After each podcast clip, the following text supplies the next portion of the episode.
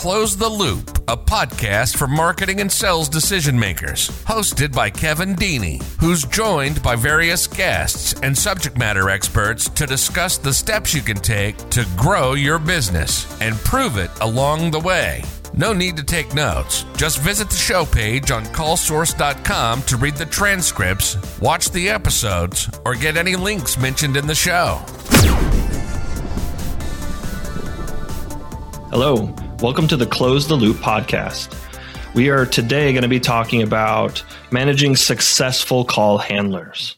I'm joined by my co host, Matt Widmeyer. Matt is the sales development manager here at CallSource. He oversees the ever growing sales development division while working as a liaison between the marketing and sales departments. Whether there is an individual or a team operational gap, he will roll up his sleeves and go to work. He is a problem solver. He is a mentor. He is a coach all rolled into one. Matt has a wife and daughter and loves all things outdoors. So welcome, Matt. Thanks, Kevin. Thanks for having me again. Good to be back. Yeah, we are really excited to get into this topic because this is Matt's. Matt lives and breathes managing his team of SDR call handlers all day, every day. That's his primary thing. So we were excited to jump into this and share our expertise with everyone about how you actually go about managing successful call handlers. And every business that has call handlers needs to be able to manage them correctly, needs to be able to manage them so that they provide, they are able to achieve their, they say essential function, which is answering the phones, routing phone calls, going into discovery, qualifying, potentially even selling right on the phone, right there, whether it's inbound or outbound, handling who knows what's coming in or calling out with a very specific plan. That's the role of the call handler. So, from a management perspective, how does a business get their call handlers to be successful? How do they hire the right call handlers? How do they train them, onboard them, and send them off with the right behavior so that they will be successful in the company and move their way up. The first question I have for you, Matt, is why is managing call handlers so much work? Why is it so difficult to help call handlers succeed and be successful? I think the primary reason is because the role itself comes with a lot of rejection, right? So rejection can be a little demotivating sometimes if you're having a bad day or you're, you're, just getting beat up over the phones. It's you have to muscle through it. If you come in with thin skin, you'll get that thick rhino skin after a while. It's it's just it's tough, especially if you aren't feeling that well. It's one of those roles where the last thing you want to do is make prospect phone calls or field inbound leads and stuff like that. It can be a pretty taxing um, role in itself just because of the, all the rejection that comes with the territory. There's no one size fits all for this role. You get tons of different personalities from different walks of life. So everyone needs their own little management style. There's no cookie cutter way to do it. It's a lot of work. You mentioned that every single person you hire might be a little different. So does that mean that the expectation is that the manager should be able to be successful turning any type of person into a successful call handler or is everyone cut out for it or is there a certain type of person that's cut out for it best and this other type just will never have any success here or how, do you look at like managing all those unique personalities and types not everybody is cut out for it, right? It's one of those roles where not everybody's successful right out of the gate. I think one of the important things is to be able to know can this person be developed into being successful? I'm very much of the school of thought where anybody can do anything if they put their mind to it. But I've also learned that a lot of people don't want to put their minds into this, which is fine, right? It's the decisions being made, you know, either from their side or our side. But I think that if somebody comes through the door with a strong work, work ethic, a great attitude, and a student mentality, they will be successful in this role. So let's say you've hired a new call handler for your team, a new SDR for your team. What does the onboarding process look like for a, a new hire? What do you think the the core important things are for onboarding a call handler in their first 90 days to be successful? Our team's broken down to there's a senior level and an entry level. The seniors are responsible for most of the day to day training, but I make it a point at, this point in time anyway, just to do some really strong hand holding in the beginning. Day one is always setting expectations, letting them know exactly what they're responsible for right out of the gate letting them know how they're measured, what their quotas are per day, week, month. My role in getting that, their accountability partner's role in helping them. And so that's, that's really day one stuff. Week one stuff, next few days would be mostly talking about once you're crystal clear on expectations. and I, I've confirm, right? Uh, make sure they have all that stuff. Then we start going into the products and some of the systems we use, as well as other, the other people they'll be working with. So in terms of systems, I'm talking specifically about CRM, sales automation, anything that they'll be that they don't know how to use or don't know how to use in our instance of, they'll get some one-on-one training there. And I, I do a lot of I'll do it first and then we'll do it together and then I'll just watch them to make sure they that's kind of like our mastery, my way of gauging it anyway. Then a lot of it's just products, a lot of Q and A, a lot of walking through what our different products do. And once I feel like they're comfortable enough to discuss those with prospects, we'll have them dialing outbound in about a week's time. And it, now it's not like they're throwing them right into the deep end. We'll work really closely with them, listen to some calls together a lot of it's objections. Hey, I'm getting a lot of this. And then we work on, okay, well, if you hear this, try this. If you hear this, try this. A lot of following up. It's usually a daily recap towards the end of the day and several times throughout the day too. But then the ongoing after a couple weeks, you know, then they'll get deeper into warmer initiatives. And that's when they start dealing with the inbound leads too. I want to make sure that they're able to discuss our products from an outbound perspective before they start dealing with the inbound leads. Cause those are a little more handle with care. I'm sure you'd appreciate that too. More unpredictable. yeah. I mean, it's, they're wild cards, as you know. So every single one is whether or not they know what they're inquiring about. They have an idea of what they want, and it's our it's our job to best qualify it and, and send it off to where it needs to be. Okay, so I got at least three things from what you said. I think that are pretty core uh, to onboarding call, successful call handlers. The first one is it sounds like you have the approach of maybe the, the quote, it takes a village. You have uh, both mentors within the team, senior members of the team, assisting the newbies, getting their feet wet and, and understanding what's needed. You mentioned that you call them accountability partners. Really quickly, can you tell us what that means? Basically, it's our way of giving the senior members, the team have already proven they, they're able to do this job, right? From a trainer perspective, it's really a way to scale our team. They're responsible for the day to day, the really in the trenches management. Um, a lot of what I do is a larger scale, trying to build the team out, work our way into new verticals and stuff like that. They get into the actual more of the call training aspect of, of it, the one on one. Let's listen to some calls together. Let's do it. Let's do a power hour. Let's do a blitz real quick. They kind of keep the swords sharp on a day to day basis, if if that makes sense. Yeah, and the accountability aspect, are they actually setting appointments or calls with or for the senior SDRs or the senior role of call handlers here? Some of what they set will go to the senior member because our seniors are also closing deals too.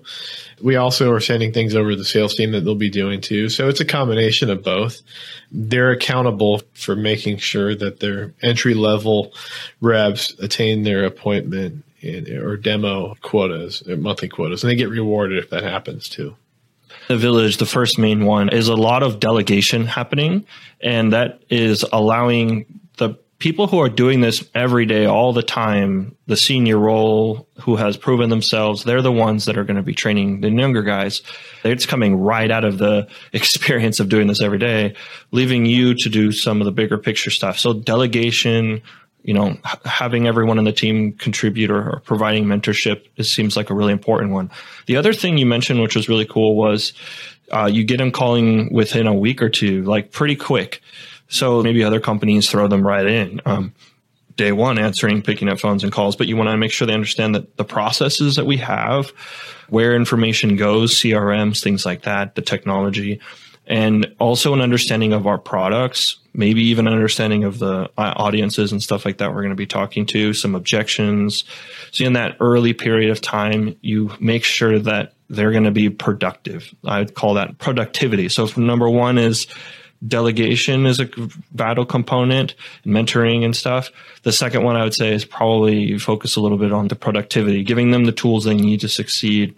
And you've mentioned it requires a certain type of motivation for someone who wants to be hungry and take all the tools you're giving them and all the education and you know experience from others you're giving them so that they can run with it is is that roughly what I, what you're uh, mentioning no, you summed it up pr- pretty good. And keep, keep in mind the week timeline, that's more of a fuzzy timeline. One of my most successful reps only had two full days of training and then they were on the phones day three and beyond and never looked back. It is more of a fuzzy timeline, but if it takes much longer than a week, there might be some additional things that we didn't account for in the hiring process. I think a lot of the hiring process is does this person look like they are able to get ramped up like anybody else in, in roughly a week's timeline. And if it's like a day or two after, it's not a big deal, but I don't want to be sitting in a classroom setting with somebody for a month because it's not a great use of either one of our times for, for something that's probably not going to work out if it's that long. Let's go to the next phase of uh, maturing call handler. So they're past the onboarding period. A couple weeks, months, they're out of their period of time where they're just continually feeling like this is the first time I'm doing this, and now at this point they're doing something for the nth time. So how do you foster a more successful call handler from that point? How do you incentivize them? How do you motivate them? How do you help them to succeed once they've got their legs and they're running? I think first things first, you have to let them everyone know that they're an important piece on the team, right? Where they're all contributors at an individual level and their contributions are getting factored into a team goal. Acknowledging it's not an easy job. I've worked in environments before where the call handlers or the entry level people are looked at as the peasants. There's a cog in the wheel doing the day in, day out, you, you smacking a yardstick on their desk and making sure they're making phone calls and hitting the minimums and everything. And if they don't, then there's write up and stuff like that. I think just keeping them motivated helps you prevent a lot of that uh, collateral damage that could come down the road. I think the the most important thing is just to get a gauge on what they want to do, where they want their career to head. There's a linear path here for the entry level reps. They move to senior and they move to sales, or they can do more training if that's what their strong suit is. But I think just giving them a vision of where the team's headed. Right now, we're headed into a good place, so it's a little bit easier for me to give that vision. But I just letting them know that, um, hey, we're going places, and you know, you're on the bus as long as you continue to put your head down, work hard, and ask questions. Um, if you aren't doing well, that's fine because everyone goes through difficult times. I, I, still remember back as an SDR myself, three days in a row of not getting an appointment. You go to really dark places. Now I'm able to sympathize, you know, empathize a little bit and just be like, Hey, look, I've been there before. It's not easy, but chop the day up and I can give a little advice, little things I tried before. If, if you're just getting crushed on the phones, go get something to eat, take a walk around the building or something, you know. I see all of the stuff that I've gone through myself and I see them going through and it's just it's kind of refreshing because I know it wasn't like a just me thing. It, comes with the territory. So it's cool to be able to offer that from that side of things. I think that's where I do have a little bit of advantage managing this team because I've actually sat in the seat before doing it for so long. Yeah, I think that does help. And I think you come at it with a perspective that at first comes with a bit more empathy before, you know, stick to your numbers. Why are you down? What's going on? That does lead me to wondering how important is it for your team to know the numbers, to know how they're measured, what's important, what's okay. Like, is calling a hundred people without an, an, appointment or without a result that you're going for, is that okay? How important is it for your team to know the numbers you're tracking and that how they're being measured? Sure. So in any situation, uh, really for any job, if you're going to lay out expectations, you got to manage to them, right? If you feel like somebody's fully on board and those expectations aren't being met, that's something that we need to address. Luckily, we have a nice little dashboard in Salesforce, our CRM, and they're able to see every metric that they're responsible for. They're able to see at any given time just by going to that page and hit it refresh. I, I think it, at most places this is a basic function, but I, to all of them, they, it seems like like the coolest thing in the world, which is cool for me to hear. It's almost like we're living in the future here, but to know exactly where you're at, how you stack up against everybody else, because expectations they have to just come out of thin air until we see what's realistic, and then we can adjust and we have to decide does this make sense does this do are we on metric does this add up into our team goal if it does then that's the expectation. If we fall short, we need to work on identifying what aspect we're falling short on and then manage to that. If I see somebody's making a hundred phone calls every single day and usually not getting any appointments, and that's whatever they're saying on the phone. We look at connections too. Are we even connecting with anybody who's capable of committing to an appointment? If we aren't, then we're having gatekeeper issues usually. If we're connecting with a ton of people and not getting appointments and we're botching whatever it is that we say on the phone to them. It's called training, right? Which I don't disappear when new people start. So even though I, the call training is a lot on the accountability partner or the, the senior SDR level, I'm always available for that kind of stuff too. I'll make phone calls. I'll listen to phone calls and we can usually pinpoint out exactly what we need to address if the effort's all there and the results aren't, it's usually nine times out of 10, it's either uh, gatekeeper issues or it's just whatever they're saying to the actual decision maker on the phone. Every once in a while, it'll be a list that we thought was a lot better than it actually was. It'll sometimes happen with a brand new initiative. If it's the actual list itself, it might need a little bit more cultivating from whoever manages the, the partnership or whoever got the list. So it's an ongoing process. I can totally see that. And I also like that the things you're doing to track your performance of the team, there's layers there where you're tracking the performance of each individual person and the metrics in between are telling you what needs to be worked on. You mentioned if any one of these metrics is falling short, you know what conversation to have, what to focus on whether that's the conversation itself, whether that's seeing who they're calling, what kind of conversation they're leading in with, what they're saying on the phone, listening to some recordings, having a one on one time with them. That's helping you to know what's going on with them. Now, the improvement itself is where I want to go next, which is incentivizing the team. How do you quickly boost the motivation or the improvement of your team? How could you? Quickly boost the motivation or improvement. Yeah, so there's a number of ways. One way is just straight up bribery by by using uh, gift cards and stuff like that. Which you do use. Yeah, I do. Yeah. Now, this might not be practical for every business, but even just praise, acknowledgement, walking over their desk, hey, you're killing it today. That's enough for most uh, businesses. And it was enough before we started doing gift cards. But I just felt like adding that layer into it on top of that, it doesn't mean the praise stops. The praise is still there. It doesn't have to be anything crazy. You don't have to give away $500 at a time, $10 Starbucks card, 25 bucks here and there, a couple times a week. That's enough to keep people motivated. There's individual, there's team contests, there's challenges where, hey, I bet you can't do this. And then if they do, then they get a gift card. Sometimes I don't even tell them I'm having a contest and I just walk over and hand somebody a gift card because I was having a contest without telling them I was having a contest. So secret contests will work pretty good too. Uh, there's a number of things, but I think one of the one of the most successful, one of the most engaging one is like a point system. So for every call you make, you get one point. For every appointment you set, you get 10 points.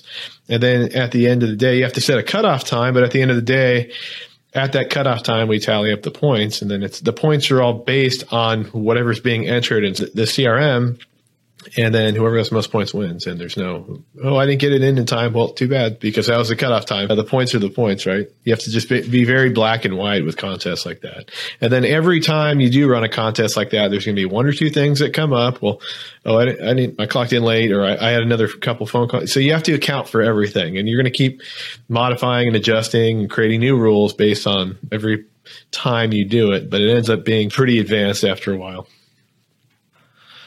I know some of the contests you've run over there, and I know the impact it has in some camaraderie, some competitiveness. It does align well with the emotion that exists over there. Matt has an area of our office where his team operates and it definitely has this different feel. Everyone there is trying to push. It does take a lot out of you emotionally. The day can start out well and then go bad. Like you mentioned, just a few days of things not going great has a pretty severe emotional, mental impact.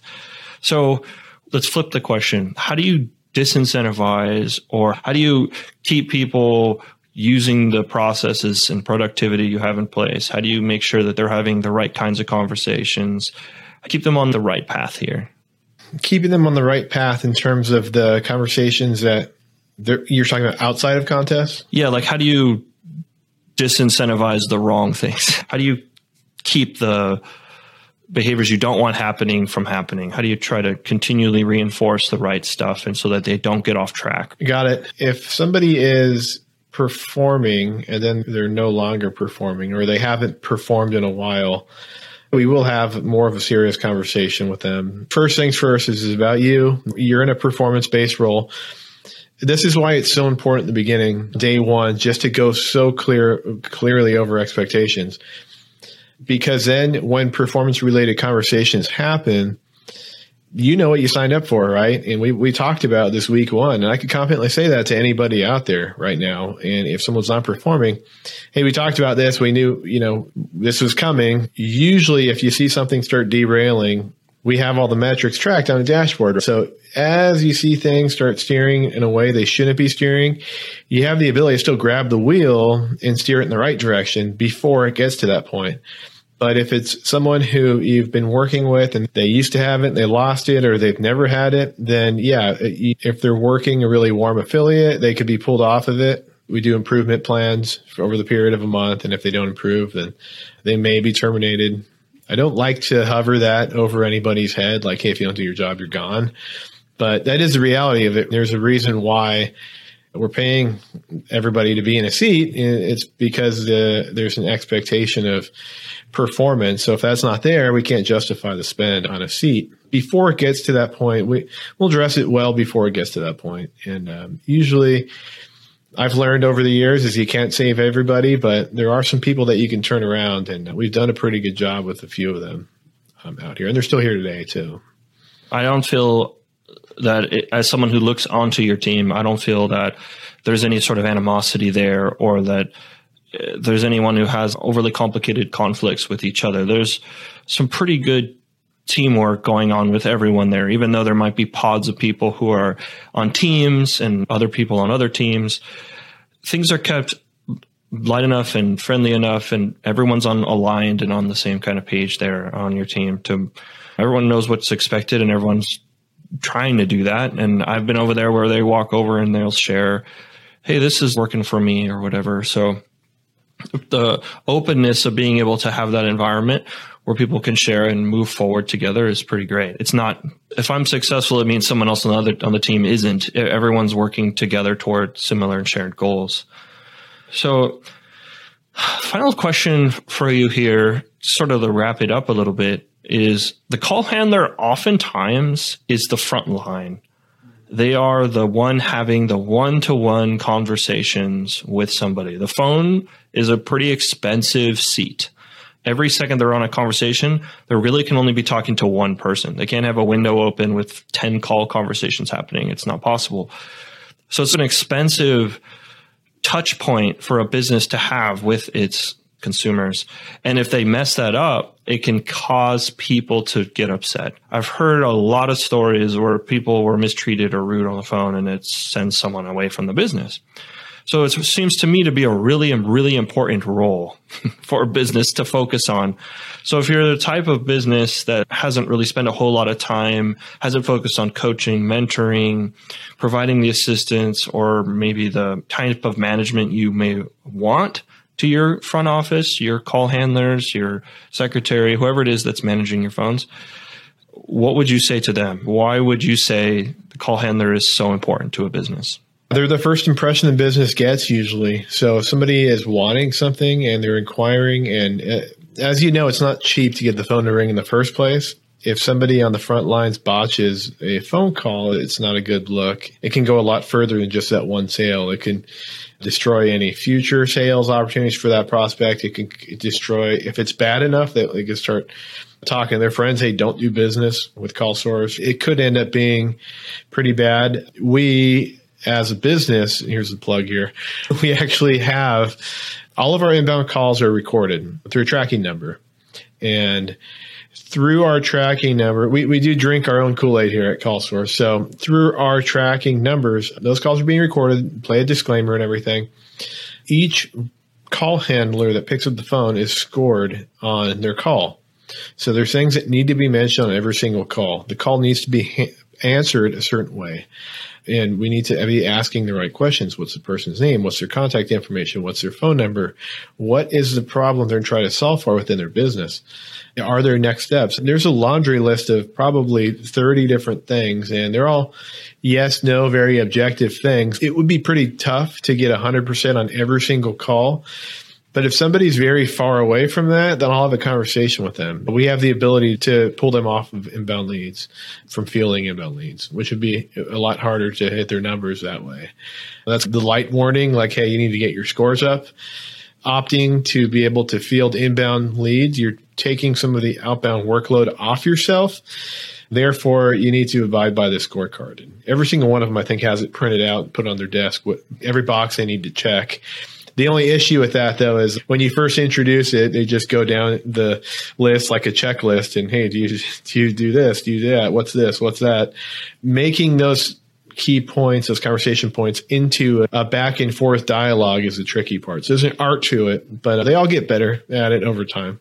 Everyone here has been on the team for a while. They're all pretty good answering the phone. Nobody's score is like glaringly bad to where we need to have performance related conversation as it pertains to that. But that is a must if you're spending money and get your phones to ring. Measuring the performance of people picking up is a must. Okay, so let me try to summarize a little bit here. The first one that we talked about before was the importance of setting expectations right and delegation, making sure that they have every, all the tools they need to succeed. The second one was walking them through the processes, walking them through productivity, making sure that they know what they need to do, what's expected of them, but also how they're measured, uh, making sure that you're having those conversations with them. You've, you've just also highlighted that managing successful call handlers is doesn't have to be so intensive, consume all your time. It is doable. And if you utilize a tool that scores the calls for you, shows you who's trending up or trending down, that can save you a lot of time for having to listen to the calls yourself. So bringing them in right, setting the expectations right, giving them the right environment, delegating some of those things to other people in your team and the training to other tools that could help. All those things help you manage the call handlers. We talked about incentivizing the right behaviors, starting with empathy, rewarding with gift cards or with praise, or finding something with each unique person that would help them feel motivated to keep going. It's part of the call handler trade to have the roller coaster emotions of up and down and success and not success. And this list works great, but I need to go to another list. That's tough. A lot of that you don't have a whole lot of control of, and that doesn't ever feel good. So as the manager, managing that, helping them, getting their legs and helping them, you know, move forward in the right direction Another thing you mentioned somewhere in the middle, being able to know the numbers, being able to know what to improve with each call handler, looking at the team as a whole, keeping that process very transparent. That to me connects the dots of setting the expectations and then, like you mentioned, managing what you're preaching. so, was there anything else you wanted to add to all this, Matt? Yeah, I would say just to add to the daily motivation or keeping the temperament of each individual SDR is so important, right? Because an emotional roller coaster, you have one day where you just blow away expectations. And then you have another day where you connect with a bunch of people and you strike out on every single one of them. Now we're too busy or every single call goes bad. My advice, it's going to happen. And I always let all my people know, do not get too excited on those really good days. Don't walk around beating your chest because when those really bad days come, that could come back to haunt you. But also try to stay away from those dark places. Continue to put your head down and work hard, and the, you can work your way out of a hole. Hot streaks go cold, cold streaks go hot. It's just an, a byproduct of the role itself. Everybody comes through the door a little bit soft, and then after a few weeks, they'll, they'll be carved out of wood. It's kind of how the role goes. I, I would make the roller coaster a little bit more even rather than just like you know, you want to keep the, you don't want to keep the highs super high and you don't want to you don't want to have the lows super low either. Because then that can really mess with their mindset on a day-to-day basis right? Yeah that's really tough. And the call handler is so important to the business they're the, the front lines oftentimes. And they set the stage for what could be months or years of revenue for the business. It's really important. And every business can successfully manage successful call handlers. They can do it. You can, you've, you've showed it may not, every person may not be cut out for being the best call handler in the world, but everyone does bring something unique and every call handler is unique. So it is possible to manage them if you can onboard them right, set expectations as you mentioned right. You can train them, help them know what they need to improve on continually. You can hold on to them and retain them so that your business can grow, can make the call handling part of it, not a bottleneck, not a thing anchoring the business down. Call handlers are very important and you can manage successful call handlers. So that's it for today. Thank you again, Matt. Absolutely. And I appreciate everyone for listening. Go out there and set some appointments or bring in those calls and answer those calls. We really appreciate you listening. Thank you. Thanks.